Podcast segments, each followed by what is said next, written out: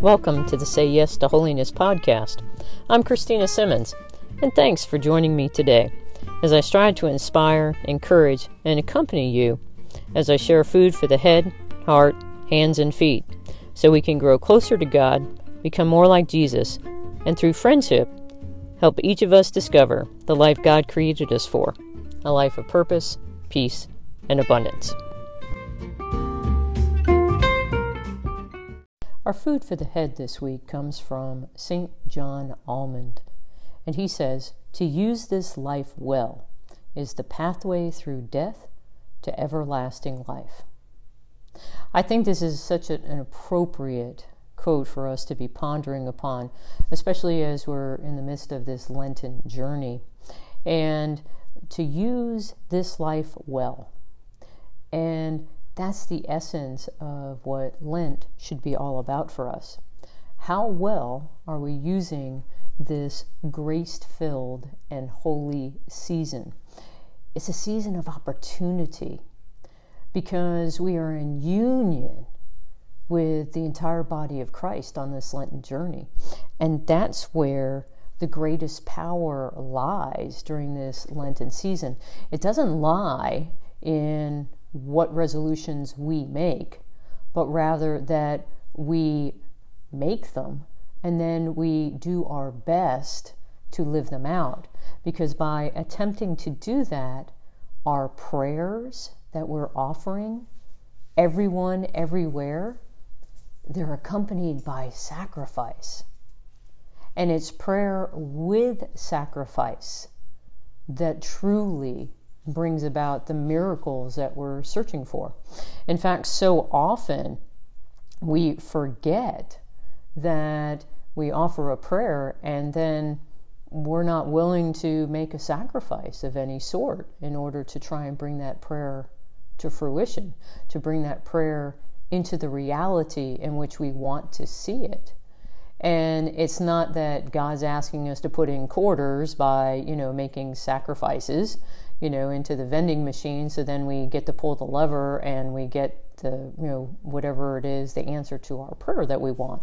That's not what's going on.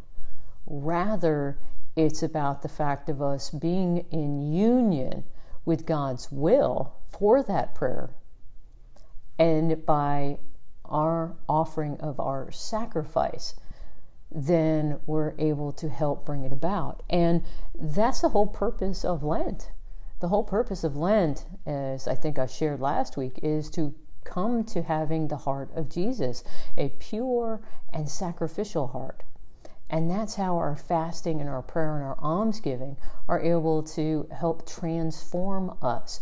We're setting the conditions, we're creating the environment in which the Holy Spirit, in which God can work in our lives. So the question that St. John Almond places before us is, you know, are we using this life well? Are we using this Lent well?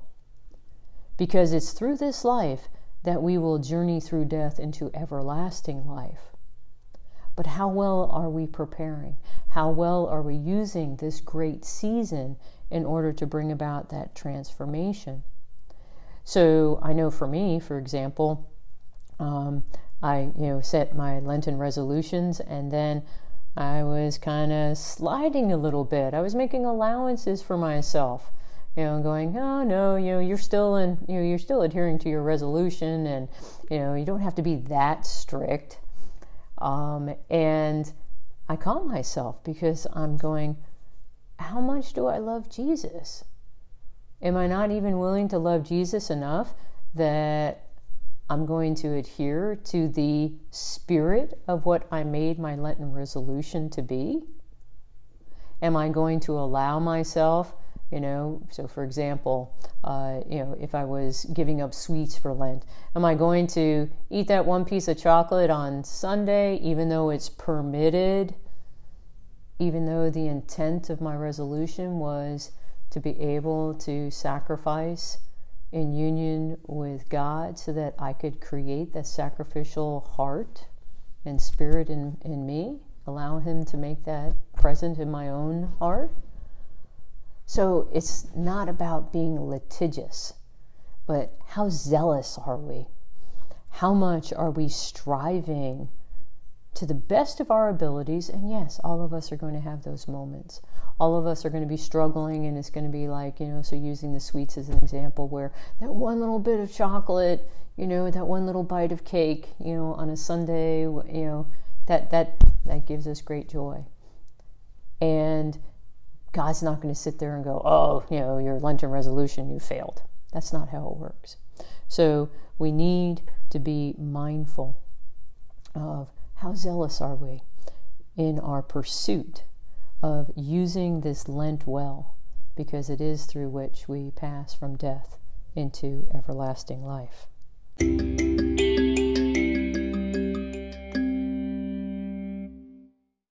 Our food for the heart comes from Blessed Anne Catherine Emmerich.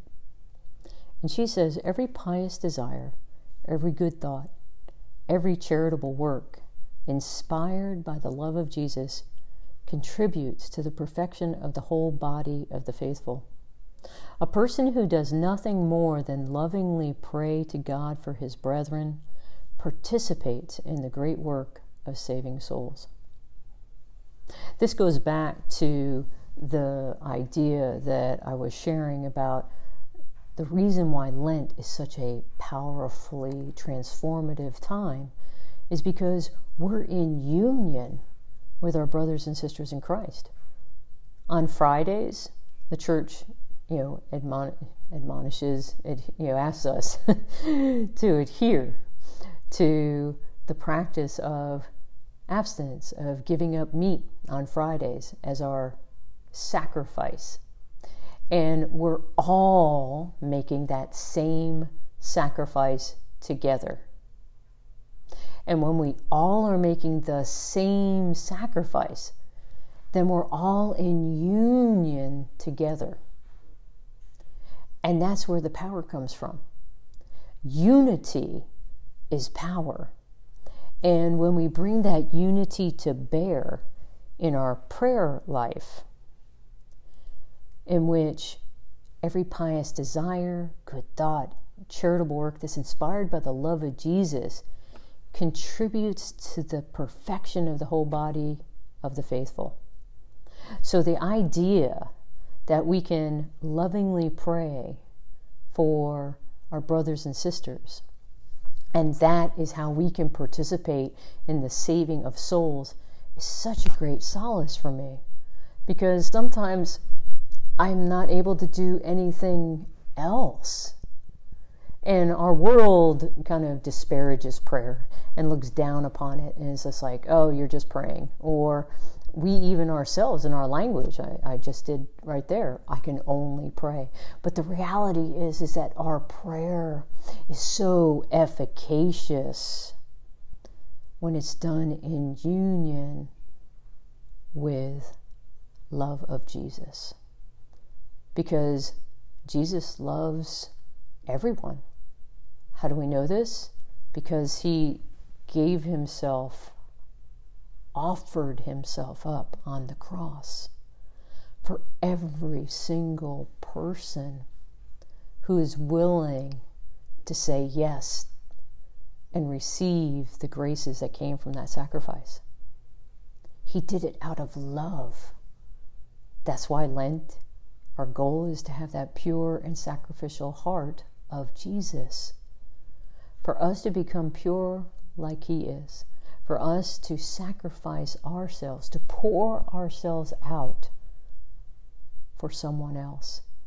And when we do all of these things, when every desire, good thought, every charitable work is being inspired by our love of Jesus, then it helps bring about, it's efficacious, it affects the perfection of the whole body of the faithful.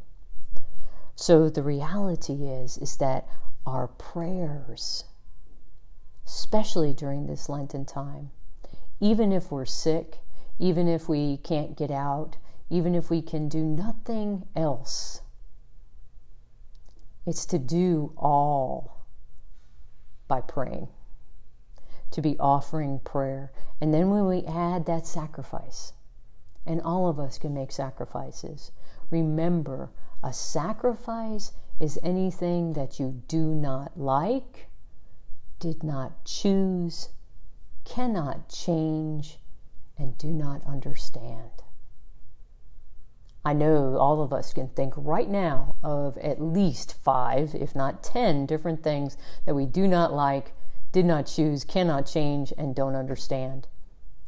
But when we accept those things and we offer them up in union with and out of love for Jesus, we can bring about the perfection of our brothers and sisters, the whole body of the faithful, and we can save souls.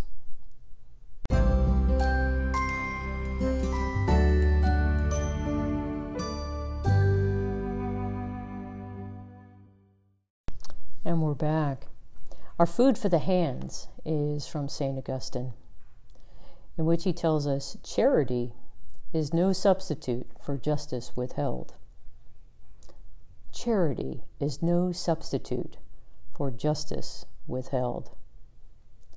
The reality is that true charity, true love, is not possible without justice. Justice is simply about giving a person what is their due. And we sometimes get all wrapped up in you owe me this or that, but the reality is is that every person is due their dignity and respect at a minimum. And this is because they've been created the image and likeness of our heavenly Father. But we also need to give people their due in what is necessary for them to live in the ability that we can provide it. So, for example, this goes back to the idea that if someone comes to you, you know, and this comes from the gospel, if someone comes to you and you know they're desire or they're in need of food, and you turn them away without serving their bodily needs and you know kind of sending them off on their way with good wishes you know oh i'll pray for you but they're starving and we neglect to give them food if it is within our capacity to do so then we are withholding justice and we're truly not loving and we need to not get caught up on the other side of the spectrum of where we're so focused upon serving bodily needs that we forget that what we truly have to share is the good news, which is food for everlasting life. It's food that will always be able to sustain people. It's not an either or, it's a both and. And St. Augustine's quote reminds us of this when he tells us that charity is no substitute for justice withheld. And we have to be mindful of this. So we need to be making sure that as we love, that we don't use, oh, I love them, but then that justifies in our mind that we can deny them, for example, if you're an employer, a just wage or that it justifies because I have a beautiful shower that I can take a long hot shower um, and you know utilize up natural resources that someone else needs. Even if we don't see the need, the reality is that we should only be utilizing what it is that we truly need versus what it is that we want. So we need to be making sure that we're being mindful of giving others what is their due, of exercising justice as well as love. And that will help us be able to truly enter into this season of Lent and do almsgiving as we should. Almsgiving isn't simply just doing good works for others. Rather, almsgiving as I shared last time, is about a new way of offering ourselves to others out of love, in which through our fasting and our prayer, we are able to, when we encounter others, be able to share God's love and mercy with them in a profoundly new way because God has transformed us and is using us as His instrument to do that. So, as we go about our almsgiving, this Lenten season, remember charity is no substitute for justice withheld.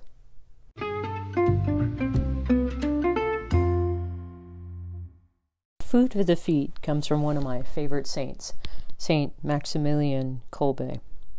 He tells us, Be a Catholic. When you kneel before an altar, do it in such a way that others may be able to recognize that you know before whom you kneel. This holy season is a wonderful time for us to be more attentive to all the small things. What do I mean by small things? I mean those things that we do so often without even thinking about them. So, like making the sign of the cross as we begin to pray uh, before we do a meal blessing, or when we bless ourselves with holy water when we enter into a holy space, or genuflecting before entering into our aisle and taking our seat at Mass, or coming and kneeling before an altar, or how we're standing in line as we prepare ourselves to receive Holy Communion. Because we have to be mindful that each of our bodily postures and gestures reflect the interiorness of our hearts. And the same way is that the interiorness of our hearts is impacted by our bodily movements and gestures too. We have to remember that if we hurriedly make a sign of the cross and we rush through a prayer, then our interior heart is impacted. It's in a rush as well. So, however, it is that we are entering into Mass, for example, our goal is to be fully conscious and actively participating, to be mindful of each of our gestures, to be mindful of our prayerfulness. Now, we can take this to the other extreme and be so concerned that we're doing everything, quote, the right way, that we get absorbed in ourselves versus preparing ourselves more fully to be able to enter into union with God, to be able to enter into prayer and union with our brothers and sisters and come before God. So we need to make sure that we're not going to the extreme and becoming so self conscious or so concerned about what we're doing that we neglect the interiorness and the prayerfulness that we should be about. But nor should we be completely negligent about how it is that we are approaching, for example, Holy Communion, uh, or how it is that we're participating in the Mass. And we need to be walking the both and again. We need to be conscious of how it is that we go about these most simple gestures that have such profound meaning. But we also need to be not so conscious of the gestures that we negate for ourselves the ability to be open to the depths of the meaning that is present. So, this Lenten season, take an opportunity to examine your bodily postures and gestures, especially in the presence of God. And be mindful of when you kneel before the altar, strive to do it in such a way that others may recognize in you that you know before whom you kneel.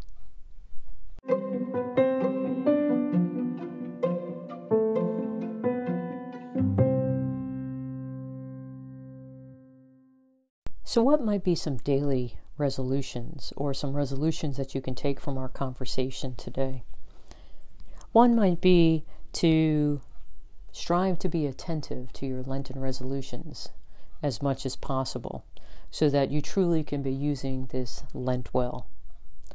Or it could be being attentive and making a commitment to be offering every good thought, every desire, every work that you do for the whole body of Christ to be able to pray and sacrifice. So, being attentive, make a resolution perhaps that with each prayer you try to make a sacrifice. And it has to it doesn't have to be large. It can be something just very simple of anything that you do not like, did not choose, cannot change, and do not understand. That can be added to your prayer to make it more efficacious. Another resolution might be to be attentive to making sure that you're attentive to those small things, uh, those bodily postures and gestures of how it is that we go about when we're in the presence of God. How do we go about being reverent? It could be not just our actions, but also our speech. So, those are just a few things that you can keep in mind in order to take these things that we've been talking about and apply them to your daily life.